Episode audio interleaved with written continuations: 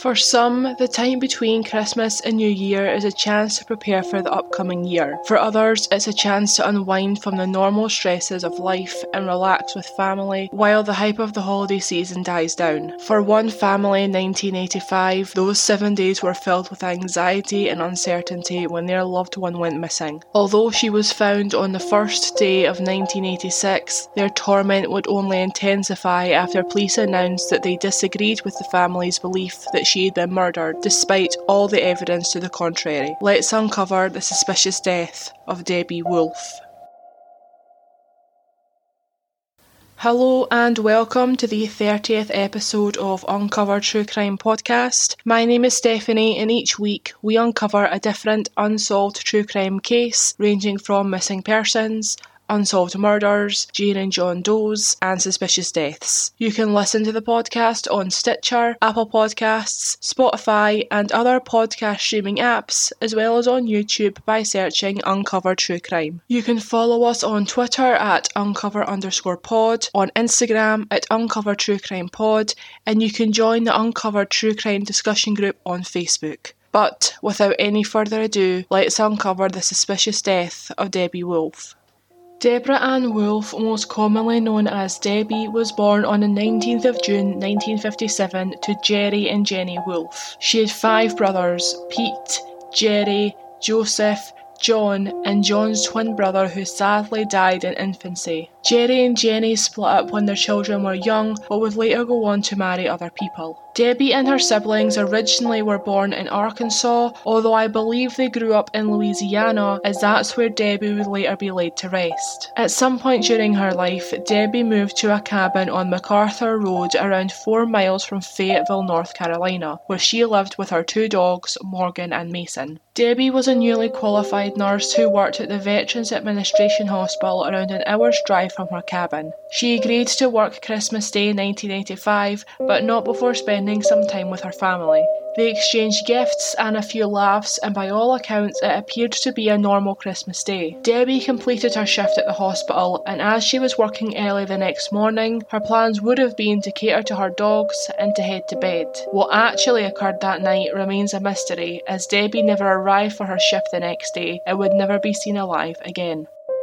Debbie's colleagues knew that she was very dedicated to her job and were alarmed when she didn't arrive for her shift at 8am on the 26th of December 1985. They contacted her mother Jenny, who was also very worried.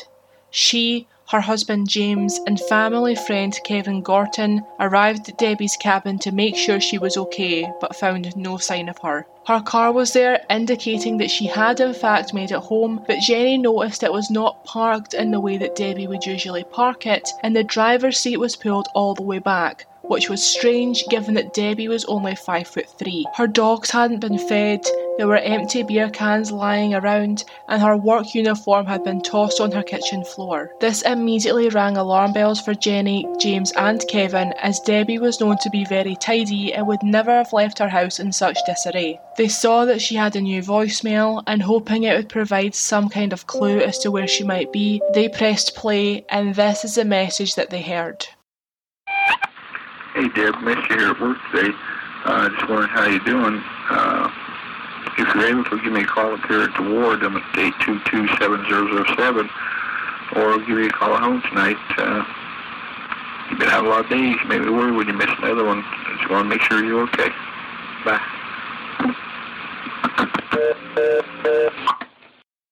Alarm bells immediately started ringing for Jenny as she knew that Debbie hadn't missed as many days of work as the man had said. At this point, Debbie had only missed a few hours. Had the man harmed Debbie and left his message to cover his tracks? Jenny called the police, who told her she would have to wait three whole days before reporting her missing, as Debbie was a 28 year old woman and could disappear if she wanted to. Jenny was not satisfied, adamant that something was wrong, and the police eventually agreed to search Debbie's home five days after she was last seen. They didn't find anything, although they did not search the pond located on Debbie's property, claiming that they had assumed Kevin had already looked there. I'm not sure why they thought this, but even if he had, Kevin is not a law enforcement officer and police should have looked in the pond again. On the 1st of January 1986, Kevin called his friend Gordon Childress and asked him for help to search the pond, and he immediately noticed footprints and drab marks that led them into the middle of the pond, which was only 5 foot deep. There, half in a 55 gallon barrel, was the body of Debbie Wolfe. Kevin and Gordon immediately called the police and they removed Debbie and the barrel from the pond. When Jenny was able to look at the clothes her daughter had been found in, she was adamant that none of them belonged to Debbie. She was wearing brown corduroy trousers that were too big for her and also unzipped, a black Pittsburgh Steelers top, an army field jacket which was confirmed not to be hers, a 38C bra even though Debbie usually wore a 34B, and men's Nike shoes that were three sizes too big for her. Given the circumstances, police and Debbie's family were convinced that she'd met with foul play. A spokesman from the Cumberland County Sheriff's Office told the Wilson Daily Times, quote, I'm reasonably positive it will be investigated as a murder, but we're awaiting the results of the autopsy. Unquote. The autopsy was performed the day after she had died, and the medical examiner determined that Debbie had drowned, but listed the manner of death as undetermined, meaning they were unable to conclude if it was an accident or if Debbie had been murdered. Despite how her house was found, the clothes she was wearing, and the suspicious voicemail left on her answering machine, police concluded that Debbie had been playing with her dogs, slipped, and had fallen into the pond. There are so many problems with this conclusion, it's hard to know where to begin. Experts have claimed that the condition of Debbie's body does not align with the theory that she drowned accidentally. They claim that while drowning victims are often found with their eyes and mouth open and with their hands in a claw like pose, Debbie's body didn't look like that at all and she almost looked peaceful, just as if she was asleep, except for some abrasions on her knuckles, which could have been defensive wounds us. Jenny and Jerry were also apparently able to give their daughter an open casket funeral, which shows how good condition her body was in when discovered. Bodies that had been in water for seven days would not be in such good condition due to the bloating and slippage that occurs. Also, the pond that Debbie was found in was full of silt, which would have clung to Debbie if she'd been in the pond for a week. Not only was there no silt found on her body, but there wasn't even any found in the pockets of her clothing, which makes me wonder had she been placed in the water closer to the time she was found? One thing that just doesn't make sense is how she would have slipped into the pond and ended up in a barrel. Surely someone would have had to have placed her body into the barrel, right? Not according to the Cumberland County Police Department, who claim that the barrel never even existed.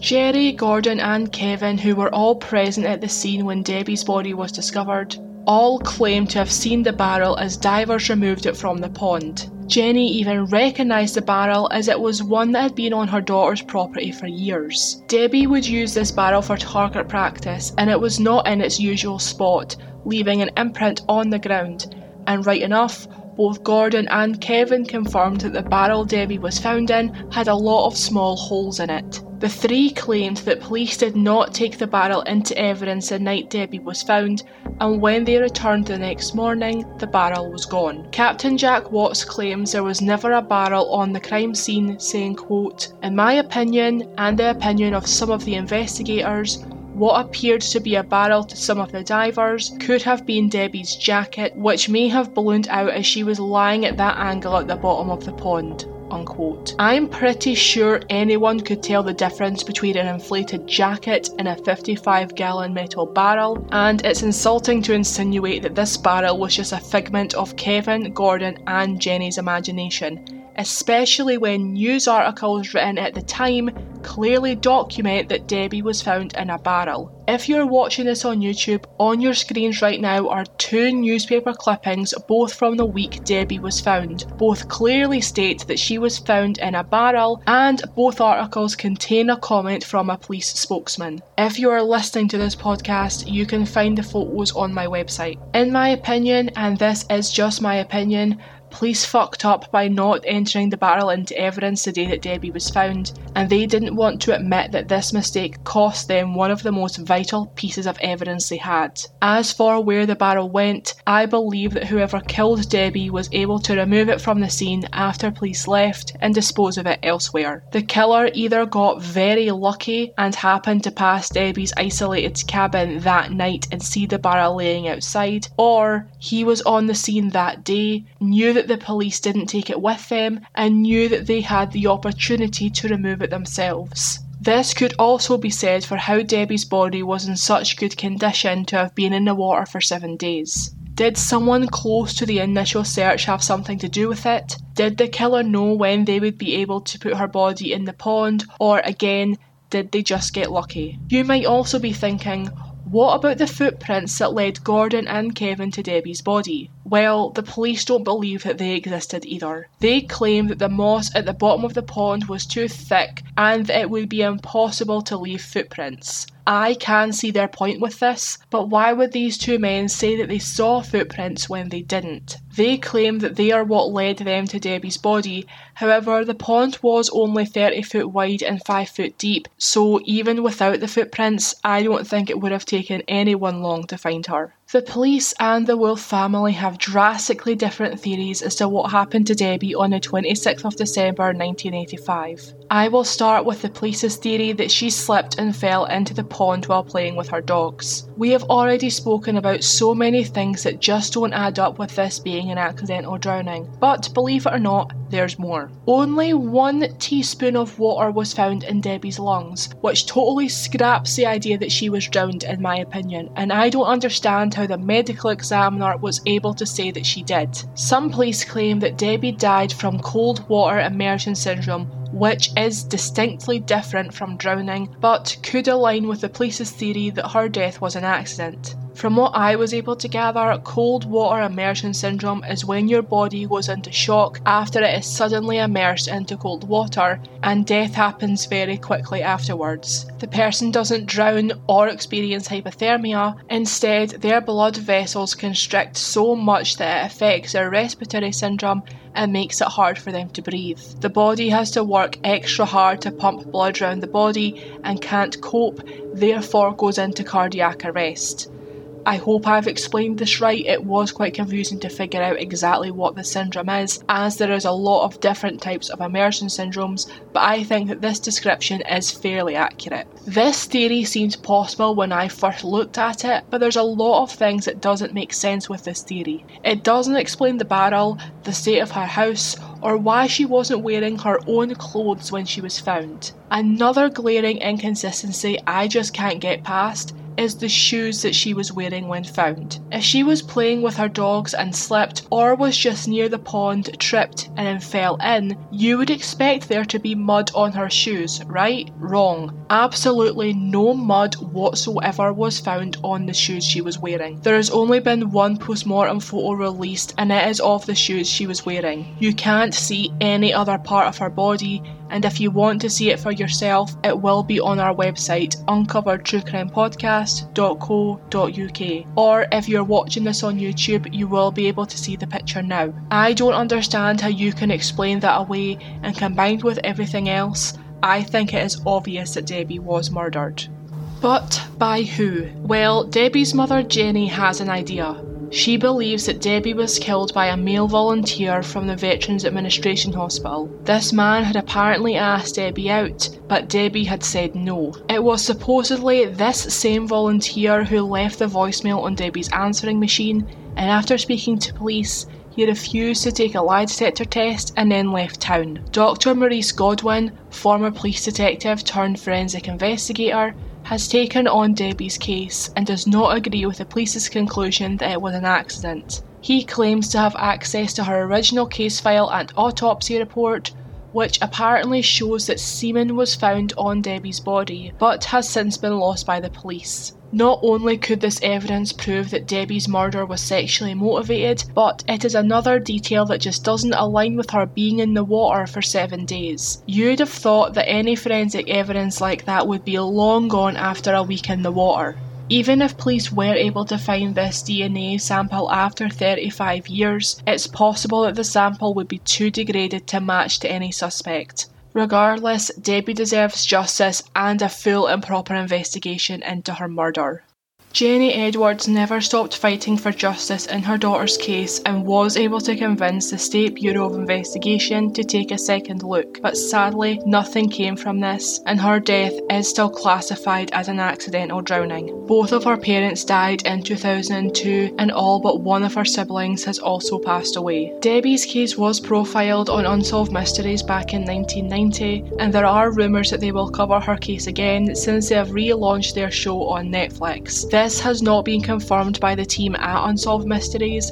However, if they do cover it, I will make an update episode should there be any new information released. If you have any information related to Debbie Wolfe's murder, please contact the Cumberland County Police Department on 910 321 6592. All photos and sources related to this case can be found on our website, uncovertruecrimepodcast.co.uk. That's everything I have for you today.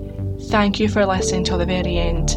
Please stay safe and have a good night.